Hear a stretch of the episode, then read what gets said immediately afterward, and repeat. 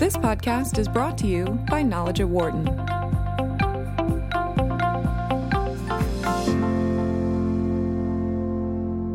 Hi, my name is Stephanie Creary, and I'm an assistant professor of management at the Wharton School, University of Pennsylvania. And I'm delighted to welcome you to the Knowledge at Wharton Leading Diversity at Work podcast series. Today's very special episode is with John Rogers Jr., who for more than 35 years has been at the helm of Ariel Investments. Ariel Investments is the first African American money management and mutual fund company. And most recently, he has been co leading the firm with his co CEO, Mellody Hobson.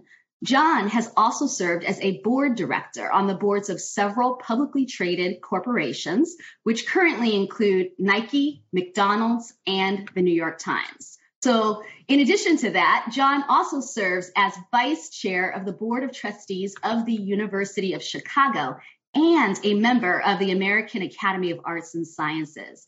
So, without a doubt, John has had such a storied and remarkable career to date. In 2008, John was awarded Princeton University's highest honor, the Woodrow Wilson Award.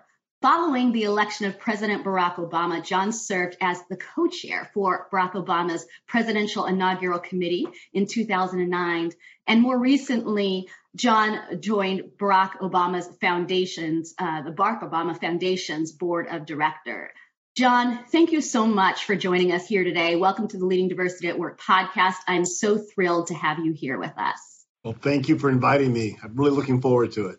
Absolutely. So let's start uh, with a bit of a reflection. And now I'm not going to ask you to reflect on your whole life. I, I just actually want you to reflect on uh, the most recent uh, events occurring here in the US and around the world. Um, and I think many of us just refer to this as the summer of 2020. I think we have a name for 2020 as a whole, but we certainly refer to uh, the remarkable set of events around calls to end systemic racism around the world uh, during the summer of 2020.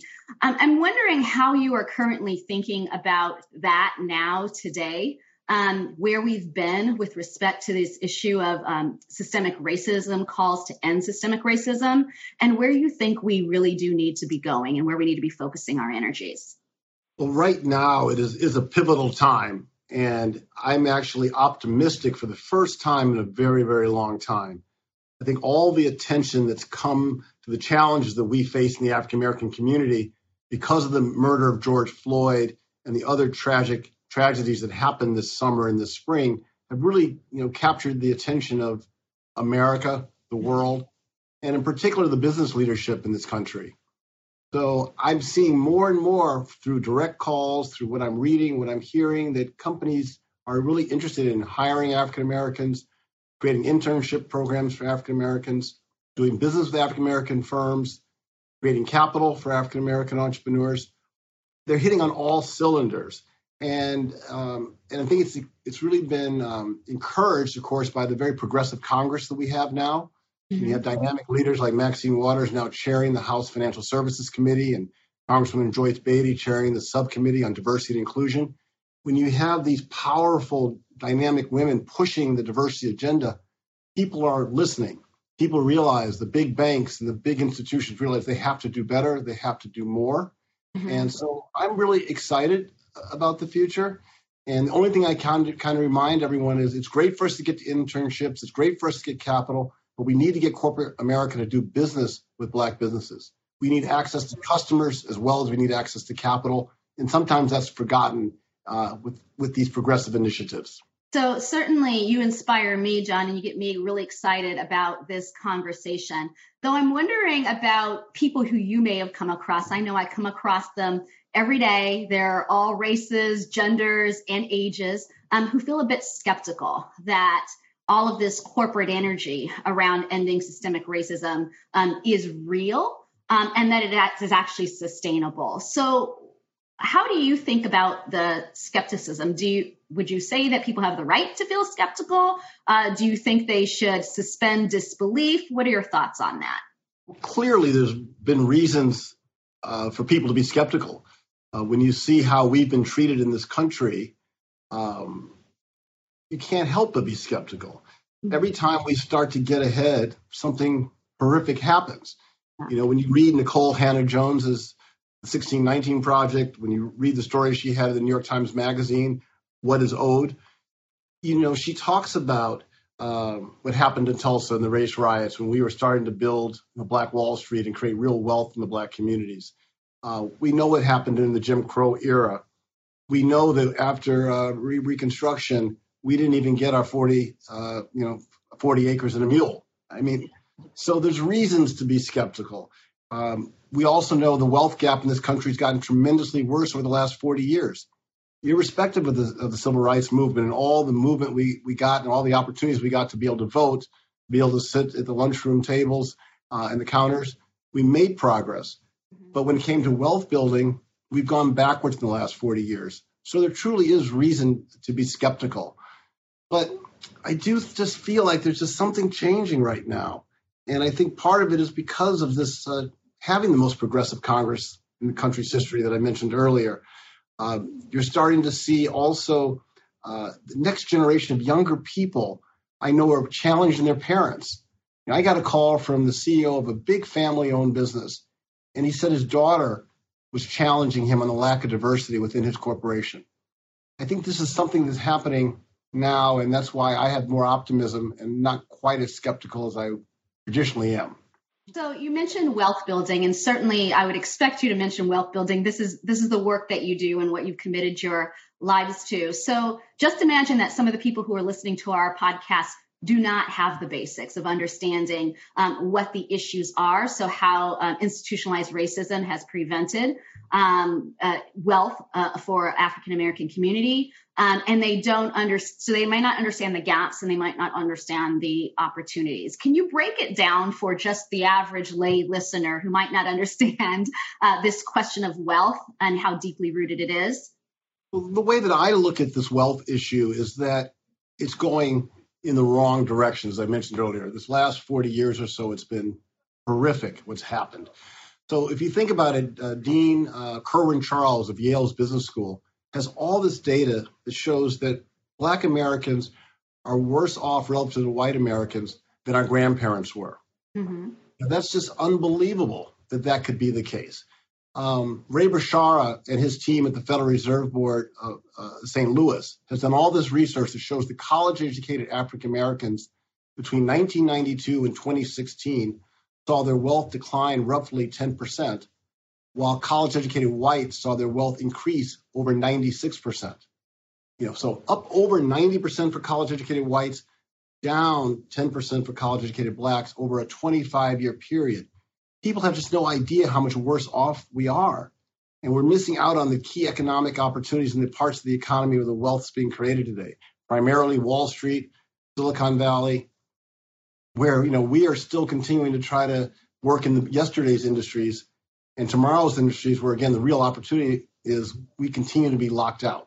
It almost reminds me of baseball in 1940 that's such an interesting perspective because i would say that perhaps prior to the summer of 2020 many people would think that we'd made substantial racial progress. So let me give you an example. Um, if you look even at the University of Penn campus, there are many more Black African American students on our college campus than there were 20 or 30 years ago. Why is that not correlated, if you will, or does not seem to be correlated with wealth? Doesn't getting an education somehow relate to wealth building? No, not at all. You know, because I think of the, you know, unconscious biases out there or the systemic biases in our society, we get hired into great organizations when we come out of great institutions. But then slowly but surely we realize we're not getting to be the managing directors. We're not getting to be the partners. We're not getting to the C suite and the management committees. We somehow get weeded out fairly quickly in the pecking order. And it's because these major white institutions are not treating us fairly. They don't respect our intellect, our work habits, our imagination, our thoughtfulness. And you see it time and time again. And I think we need to get more research around that. You and I have talked about that. We need to be able to show that in real time how it doesn't matter how great the education is if you're not going to be treated fairly in the work world. You know, the data is, is just unbelievable. Most of the major private equity firms and venture capital firms in this country have never had an African American professional, let alone partner or managing director. You know, here in Chicago, if you look at the top 100 publicly traded companies, there's one um, African American CEO out of the top 100. Mm-hmm. If you look at the in Chicago, if you look at the Crain's list of the top 300 or so odd companies, um, privately held companies here in Chicago, and out of those roughly 300 companies, there's only three that are African American. You know, how does that happen? Um, where you would think we would be doing better, but we're basically a rounding error when it comes to the business community here in Chicago, even with all the educational opportunities that have come have come our way. Absolutely. I think, you know, one of the things that has always intrigued me about you and the work that you do is um, as somebody who has been, I think, at the forefront of pushing these issues, particularly um, as they affect the African American community and business leaders, and certainly is a very prominent uh, leader um, at the top of many uh, boards, on many boards um, who, who govern organizations. I've heard you speak prominently both uh, in all forms of media about the need to um, increase diversity, increase the representation of, of Black board directors um, and corporate boards. So, would you say is there a is there a link between this conversation that we're having around wealth management and this larger passion of yours around increasing the diversity of corporate boards? So far, unfortunately, there has not been much of a link. Mm-hmm. Um, and so, you know, I'm of, I'm of, I'm of two minds here. On the one hand, Mellody and I are really pushing really hard to get more African Americans on corporate boards. And at Ariel Investments and Ariel Mutual Funds, we can point to roughly 50 instances where, over the time we've been in business, where we've been able to get a company to have what we call a Jackie Robinson moment and mm-hmm. have their first diverse board member. And we're thrilled we can push the company managements to do the right things. We have conversations almost every day with the management team about how disappointed we are that they haven't moved forward with diversity on their boards. So that's important. But as you know, we started the Black Corporate Directors Conference 18 years ago with Charles Tribbett from Russell Reynolds, and now we have Deloitte as a partner also. We felt that it was critical that when we that we would bring African American directors together and try to inspire African Americans that are on corporate boards to speak out and fight for economic justice and fairness once they're in the boardroom. The hypothesis is if we get into these leadership roles and don't speak up and speak out and don't follow John Lewis's mission of making good trouble, we give cover for the status quo to stay the same. And the often white CEO says, well, my black board member isn't pushing for anything to change. We must be doing A-OK here at our corporation. So every year at the conference, we have what we call the conscience of the conference. Often it's been people who actually marched with Dr. King, people like Harry Belafonte, Andy Young, Reverend Jackson, um, uh, late Congressman John Lewis. We've, as the years have gone on, we've had other leaders who lived those values, like Eric Holder, President Obama, Valerie Jarrett, um, Reverend Sharpton, coming every year to remind African Americans on their corporate boards they have this responsibility. And we call those speakers the conscience of the conference because they're going to hold us accountable to the responsibilities we have to fight for each other once we get into these leadership roles and get into the board roles. If we don't, the economic uh, divide will just get larger and larger. And if you can be doing all the right things with your charitable work, but if all the economic opportunities are going to white men, the wealth gap, just by its very definition, is going to grow larger and larger. So I want to take us more deeply into this issue of um, corporate boards and board diversity. Uh, you and I have recently began working together. I like to refer to you you as my new friend, John. But we recently started working together on uh, a passion uh, and interest of both of ours. Yours as somebody who has been pushing uh, the envelope in the issues of increasing board diversity, and myself as a scholar who's been studying the hows, the whens, the whys, and the why nots of increasing board diversity. And so recently, John and I started working together um, on trying to understand how uh, firms might be able to tie the commitments that they are making to racial justice to their commitments as board leaders. And so I want to talk a little bit more about uh, the work that you and I are doing, John. Um, we have a, an article in progress that's focused on um, giving board director principles for advancing racial justice. And um, just a little bit of context for those who are listening is uh, as I've been doing this research on board directors and board diversity for the past couple of years, um, and interviewing lots of board directors, male, female, black, and white, John's name came up several times in the course of these interviews as somebody who I should talk to. So, so we hadn't met. I hadn't interviewed him as as a leader, um, and it was because people thought that John had not only uh, such a intellectual and smart perspective on the the issues surrounding the conversation related to board diversity, but also was a passionate person on this topic who, no matter what people were expecting or not, he was always going to push for this topic.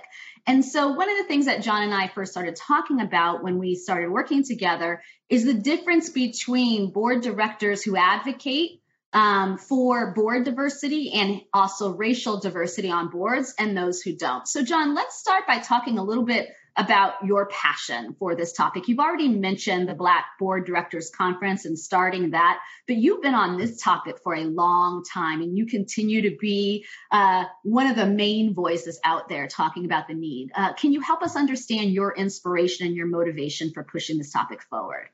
I would say a couple of things have been the inspiration. I think one, I have to start with my mom you know, my mom was the first African American woman to graduate from the University of Chicago Law School in 1946.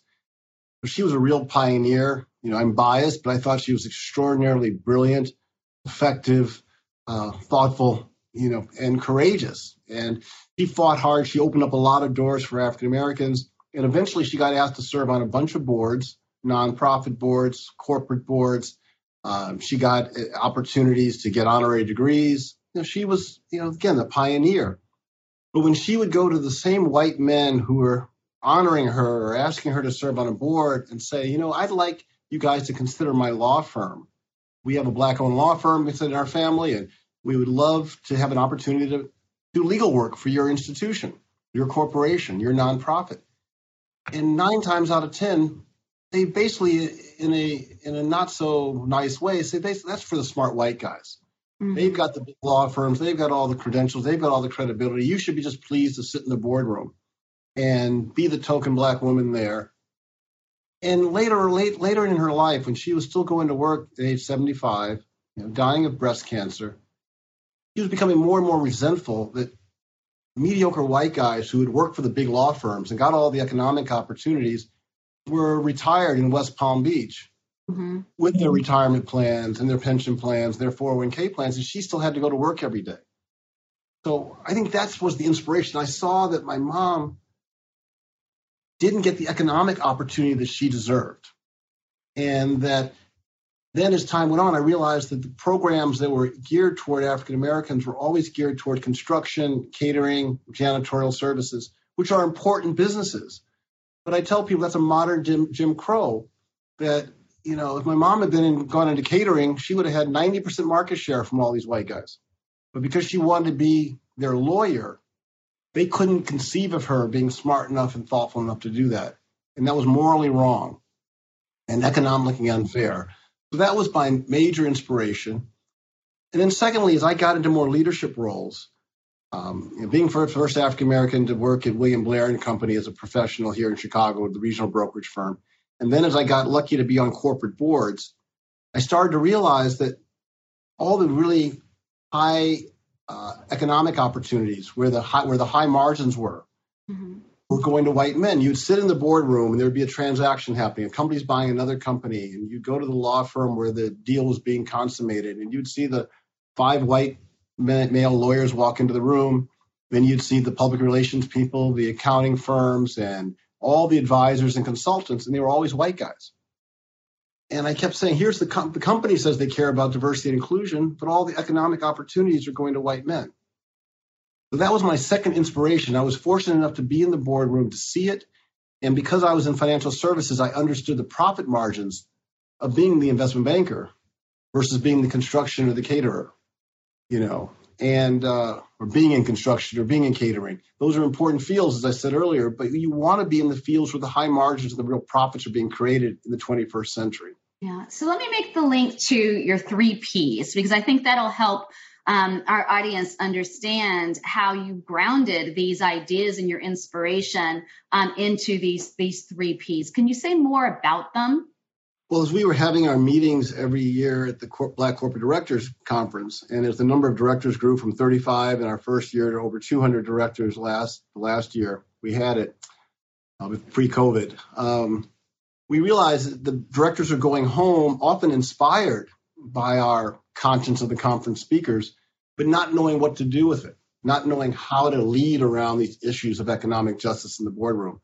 So we thought if we gave them a playbook, it would help them remind them of the three things we hope they would address in each boardroom that they served in.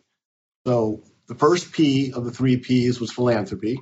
We felt you wanted to convince your corporations to give to causes around civil rights and economic justice, not just to the local university, the hospital, the museums that were typically getting the most of the philanthropy. And interestingly, that's where corporations are going today.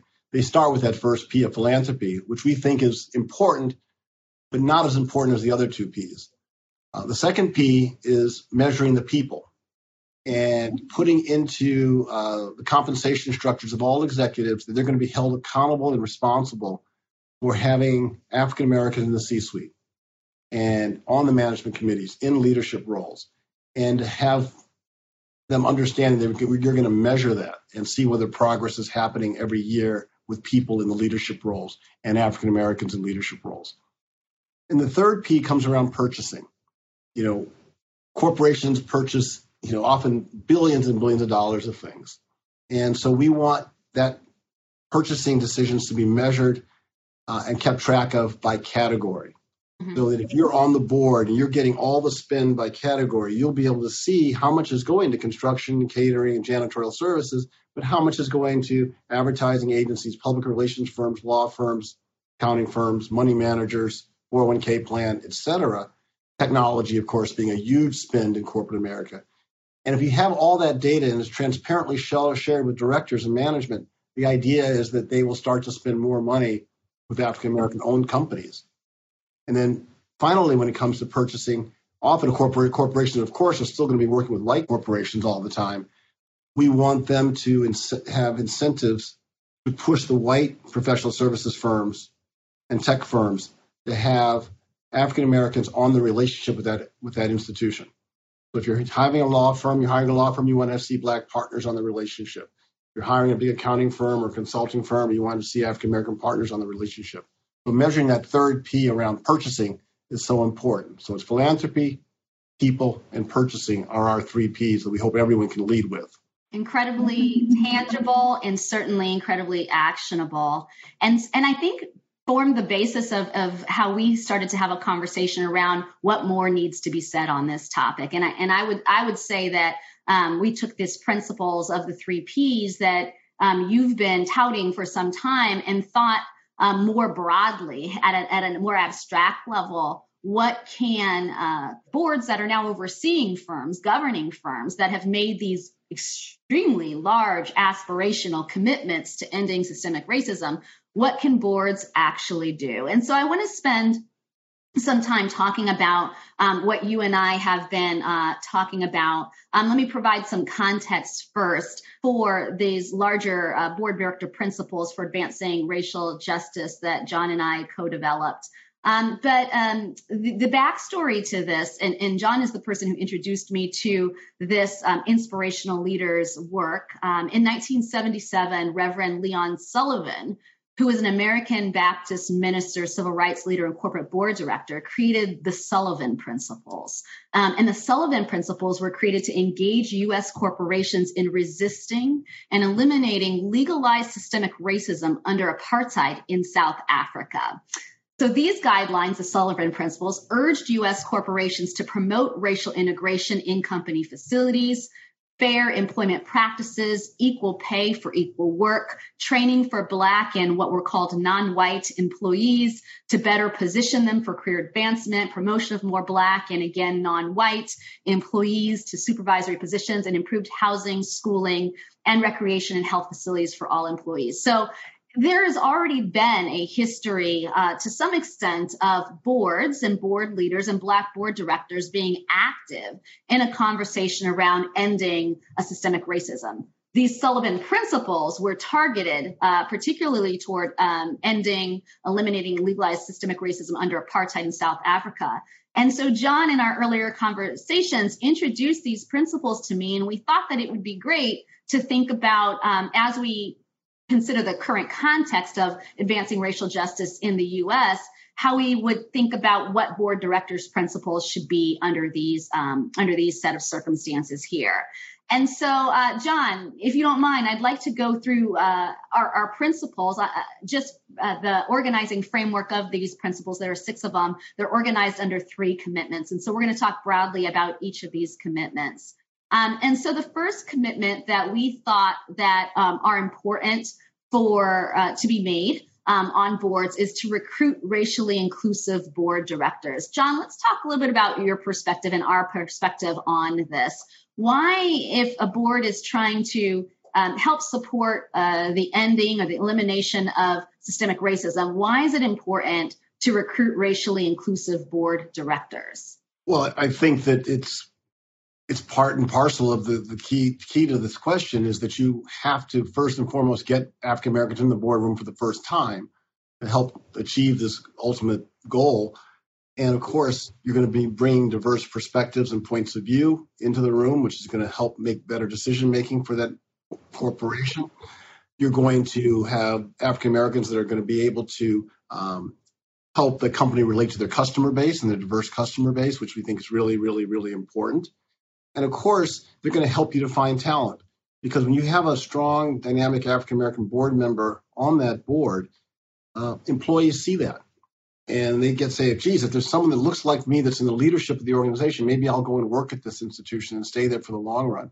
So having an African American in the boardroom can really help in developing talent, keeping talent, and recruiting new talent to a corporation.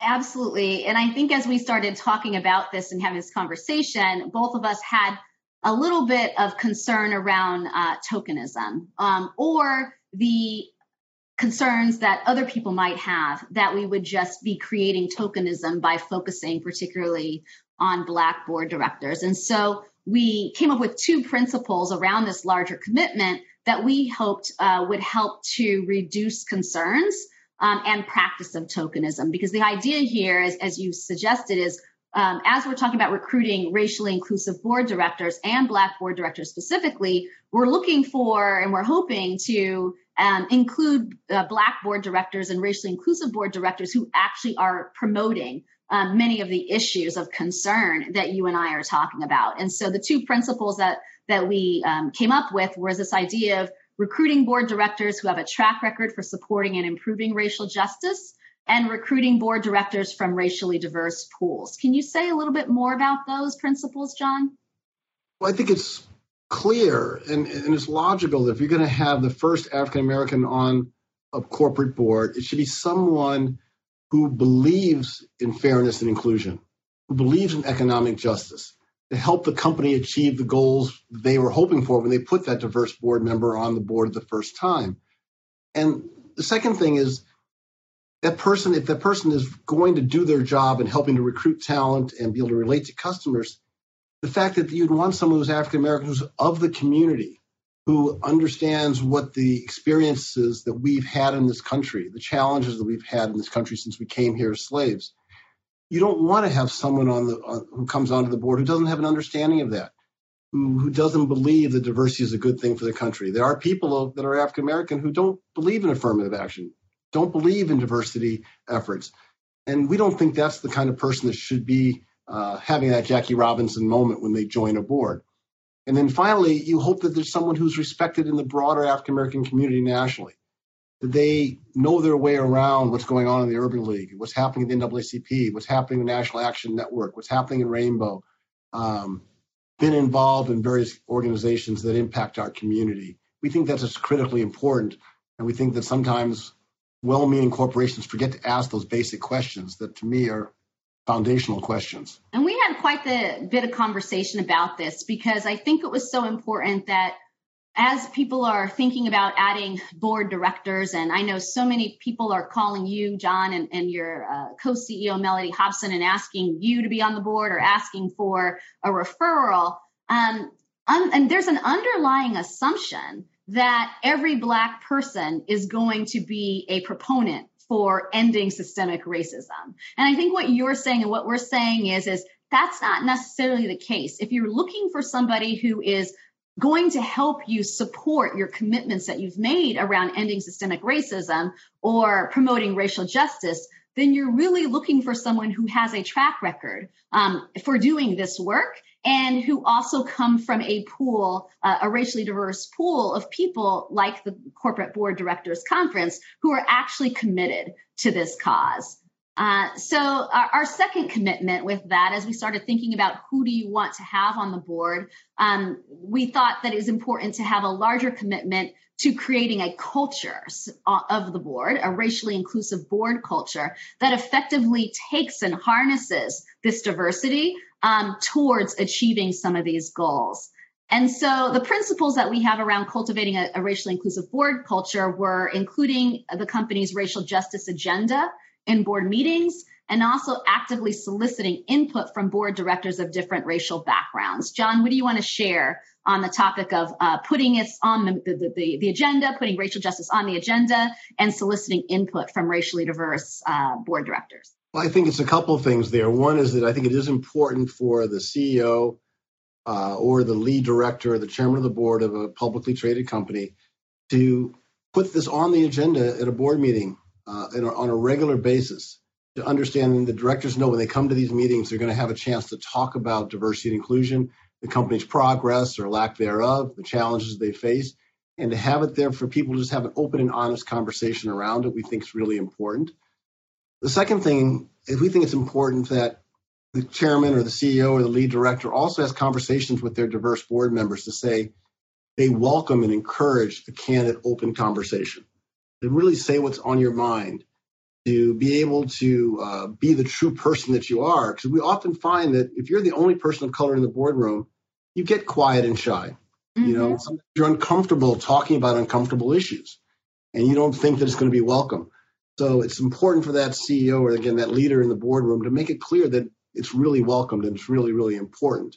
Um, and that will create a culture where you'll have the best dialogue, the best discussions. And then finally, you've got to again have board members who are willing, when they have this openness and open opportunity, that they're really going to speak their truth.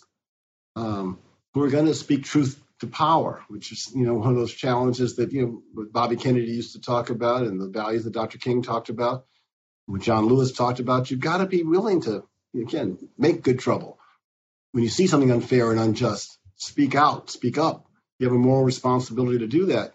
And not everyone knows that. Not everyone's comfortable doing that. So you you've got to make sure you've got that kind of person in the boardroom who will speak up when that atmosphere is appropriate and the culture is appropriate. I tell you, John, every time you say this to me, I, I can't help but still feel a little bit um, unsure, unclear, concerned that these these board directors are, are people like you who are extremely accomplished. You don't just take someone off the street and put them on a board. You all have accomplished so much in your careers. There still this long-stand, long-standing opinion that one of the criteria for being a board director is uh, being having been a CEO of a company. Now that's changing a little bit, but still, you this the idea of having had C-suite level responsibilities I have students who are 17, 18 years old who are saying they have a hard time speaking in class, right?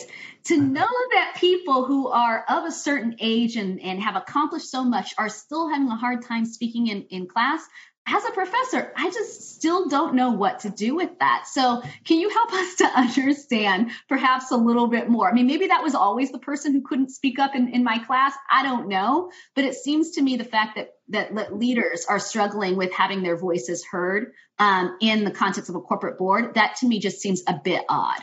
Yeah. Well, you know, there are still a lot of people, especially in our community, because of the way that we came to this country, are uncomfortable you know, making white people uncomfortable, and they've gotten ahead by making white people comfortable. You know, there are a lot of people, unfortunately, in our society. Dr. King talked about those kind of folks that he had to try to uh, inspire during the civil rights movement to be willing to, you know, come out and, and protest with him and march with him and be a part of the cause. And everyone didn't jump on the bandwagon right away, and it still took a lot of convincing for that to happen. So this is a systemic problem that has been there um, for a long, long, long time in our country. I think that we have to, I think, celebrate those that are willing to, to speak out and, and speak up. and we have to be able to uh, challenge those that don't. Um, I talk a lot about this all the time, and you know, one of the interesting stories that Mellody Hobson uh, I hear about in terms of Mellody Hobson, my co-CEO, is that uh, uh, the CEO of um, not the CEO, the chief operating officer, I guess, of Facebook, Sheryl Sandberg, you know, one of the leaders there at Facebook, says that she was inspired to write Lean In because she saw that Mellody was leaning in on a board that they served on together, and the Mellody was fighting for women, fighting for African Americans in that boardroom, and so she thought she needed to do more mm-hmm. She'd always been concerned that she was going to be typecast as the woman director and not being taken seriously like the other directors. So I think we have that in our own community. Some people are con- uncomfortable being typecast as the black director, always only speaking about black issues. But again, what Sheryl figured out is that if, if she didn't speak up or we don't speak up as African Americans, who is? You know, the white guys have their own agendas and their own ideas and things that they're working on to in their businesses and their business life. So it's infrequent that they're going to pick up our cause, you know, the way Bobby Kennedy did or others have in the past. So um, it's just so important that we we do this. And again, I'm really so proud of Mellody that she was actually able to to uh, challenge Sheryl, and then Sheryl ultimately wrote Lean In partially because of her exposure uh, to Mellody. Mellody is absolutely incredible. She spoke to our, our MBA students earlier this year, um, the new incoming MBA students, and I had the chance to listen in, and and I I could see she's absolutely fierce, um, and and somebody who I think everybody would want to have on their board because she is somebody who uh, speaks her truth and speaks truth to power, and I think that's why she is so successful um, in all the work that she does. Um, and I'm so, you know, delighted that, um, you know, I get the opportunity to um, learn from you more about her and the work that you all are doing in this space. And I think more people should be listening as well. And one of the things I would add to that, if you look at Melly's career being so outspoken, it hasn't damaged her. No. You know, she's got to be chairman of DreamWorks Animation. She's vice chairman of Starbucks. She's on the board of JP Morgan Chase there's been uh, rumors in the press that she could be a Treasury Secretary. You know, she's been voted one of the 100 most influential people in the world by Time Magazine. And so I tell people all the time, you're not going to get punished. I think there's this fear that if you are too outspoken and you tell your truth, that somehow they're going to kick you off the board or demote you or move you away. And I found the exact opposite happens. You know, uh, in my your introduction, you were kind to say that I got to chair President Obama's uh, inauguration. You know, I think he felt good about my outspokenness. Mm-hmm. Got a chance to be vice chairman of the University of Chicago. President Zimmer there has encouraged me to speak up and speak out and, and, and fight for opportunities for African Americans to be able to do business with the University of Chicago with the, as entrepreneurs. So my you know, there are some people I'm sure who've not included us because we're outspoken, but there's enough people of goodwill out there who are going to want someone out there who's going to tell the truth, be willing to talk about these difficult issues, and ultimately rewarded for it. Absolutely. Uh, this certainly all ties to our last, our third commitment. Um, and I think this is certainly the space that you operated, you operate from, and that Mellody Hobson operates from, certainly. And that's the idea of promoting personal accountability and responsibility. So this is the notion that as a, a person who is a board director, how important it is for you to demonstrate personal accountability and responsibility for advancing issues of racial justice, um, not only in the boardroom for the firm, but also the communities in which you operate. Uh, so, the two principles that we've suggested are important to uphold this commitment um, is that personally, as a board director, how important it is for you to hold the board accountable to setting and making progress towards racial justice and also, this idea, which I truly love, is the idea of leaving the company stronger than when you arrived on the board. John, can you share your perspective uh, with us on this idea of personal accountability and responsibility? It goes back to you know the inspiration of Leon Sullivan. He created these Sullivan principles. He left a legacy there at General Motors, where he was on the board, that lasted for a long, long time.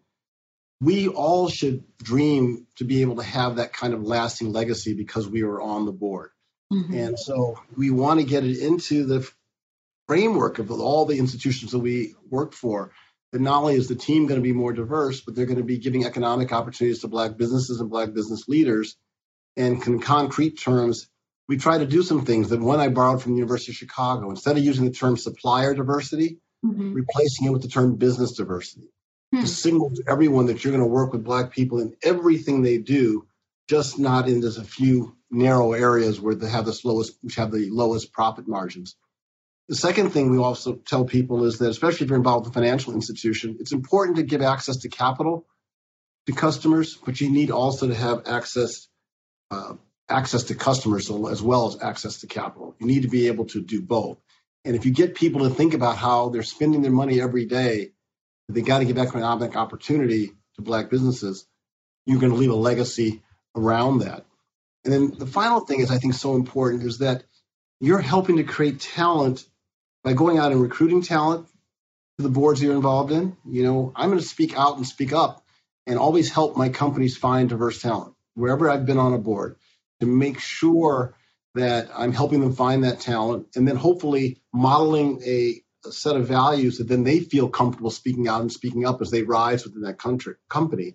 And then you've left a legacy there of the next generation of leaders who are going to lead in the right way. Mm-hmm. And we think that is so important. And then finally, I think it's important for you to, for all of us to identify and celebrate the companies that have done a great job. You know, I mentioned the University of Chicago, McDonald's has done wonderful work, the Knight Foundation in, in Miami, um, Exelon Corporation in Chicago. There are these institutions that have just done extraordinary work, and there's going to be a legacy there that's going to last for generations. Um, you know, last thing I'll say, the Knight Foundation is leading all the research. I was talking to the CFO today around uh, participation in the endowment funds. Mm-hmm. How do you get Black people involved in these endowment funds? And I left the board, I don't know, seven, eight years ago. Mm-hmm. And now they've become the leading foundation in the country around these key issues. So that's what you want to be able to do is to be able to help create a great culture so when you leave, they continue to lead in the same way. Absolutely. Absolutely. And, and I truly do believe uh, that John, your commitment to these issues, your passion, advocacy, the being unafraid of people's reactions um, is certainly allowing the companies that you support, the firms that you support, and the boards that you're serving on. Um, I think you're creating a stronger board, stronger companies, and you certainly, the day that you depart, and I'm sure they will be sad when you do depart someday. Um, I could say that you are probably going to be leaving them stronger than when you arrived. And so, in general, I think as we were talking about these principles and we think about our original inspiration for creating them, it was this, this idea that yes, we want to motivate board directors to take this leadership role in advancing their company's racial justice agenda. Many of us have noted that um, while some CEOs have been focal and some C suite people have been focal about ending systemic racism and advancing racial justice, that corporate board directors um, have often been silent. And so hopefully we, we expect that these principles will help corporate board directors to be less silent and more vocal around these issues. Um, I think the last part that I want to say here is uh, I've managed to uh, wrangle John a, a bit into uh, supporting a larger research study on this topic. So while the principles are, are what has grounded, I think, our work together, um, I think we're both looking forward to um, collaborating in different ways on a larger study of understanding the experiences of Black board directors. Uh, so before we go, John, I want to give you the opportunity to, to help us once again return to the future. You did such a nice job of painting such an optimistic picture for us. Um, but I want to return to that place of optimism, of hope, of inspiration. You, you mentioned, now you did mention that uh, private equity firms and venture capital uh, boards are not often diverse. And I know we've had side conversations around how, how that's an opportunity. Um, and I also know that we have listeners, uh, many who are students, some who are, are, are leaders who are interested in being on a corporate board someday. So let's first talk about the opportunities around diversifying private equity or venture capital boards. What opportunities do you see there? And then we'll talk a little bit about people who might want to join a board someday. Well, the opportunity um, is wide open now. I think in this environment, for the first time, these institutions are thinking about diverse board members for their companies that they're bringing public. Um, you know, you know, putting minorities and African Americans on private company boards is so critical because these private companies become public companies one day. We all know this. I know there's some preliminary data. The research isn't already done, but I have a really good friend who's done the preliminary work, and I want to share it with you.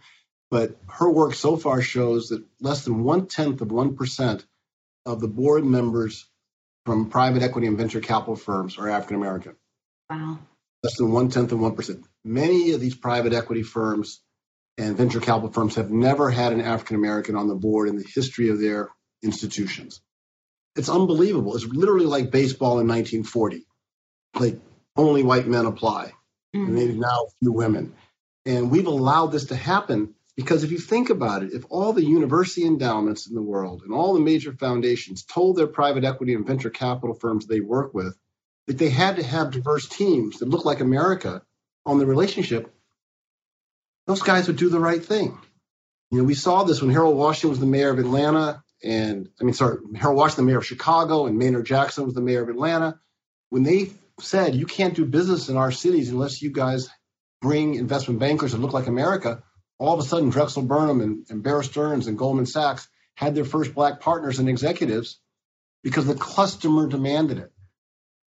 We as customers have to demand these institutions have diverse boards and diverse executives in their C-suite. And it's just extraordinarily sad that we've sat in these leadership roles, sat on the boards of these foundations and universities and hospitals and museums, and allowed all the economics to go to white men primarily. It's unconscionable. Absolutely.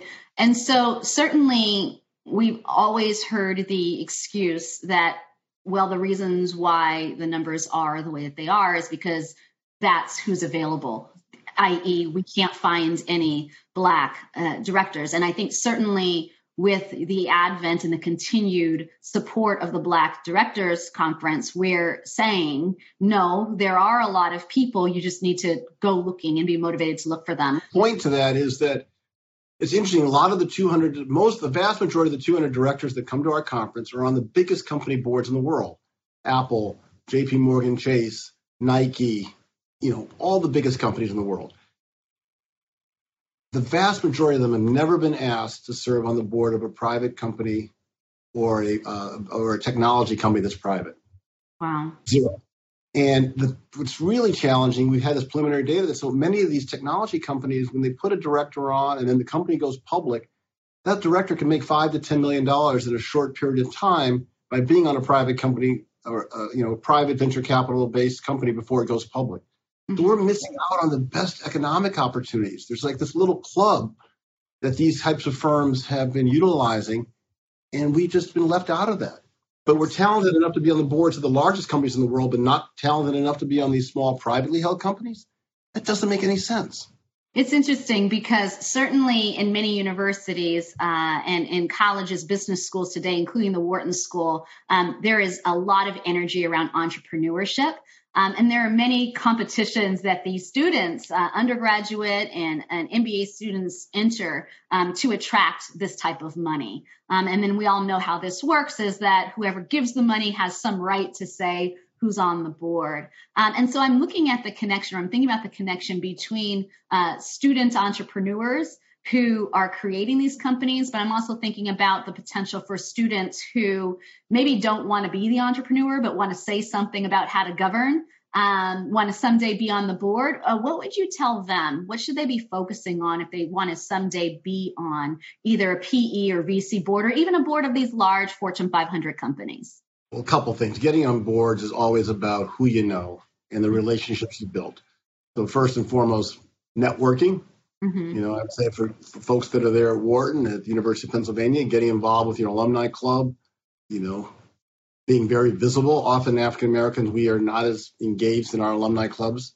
We don't build the relationships there that we can. And people put people on boards that they know that often look like them, that come from their communities, that come from their uh, country clubs and the like. So one way to overcome that is to try to overcome that is to try to network where these business leaders are be in their face, force them to consider you, force them to think about you, because that's what has to happen. I think the second thing, of course, is you've got to be successful in your career. You know, it goes without saying, people are going to put you more likely on a board if you're a leader, you're in the C suite, you've been doing dynamic things in your day job.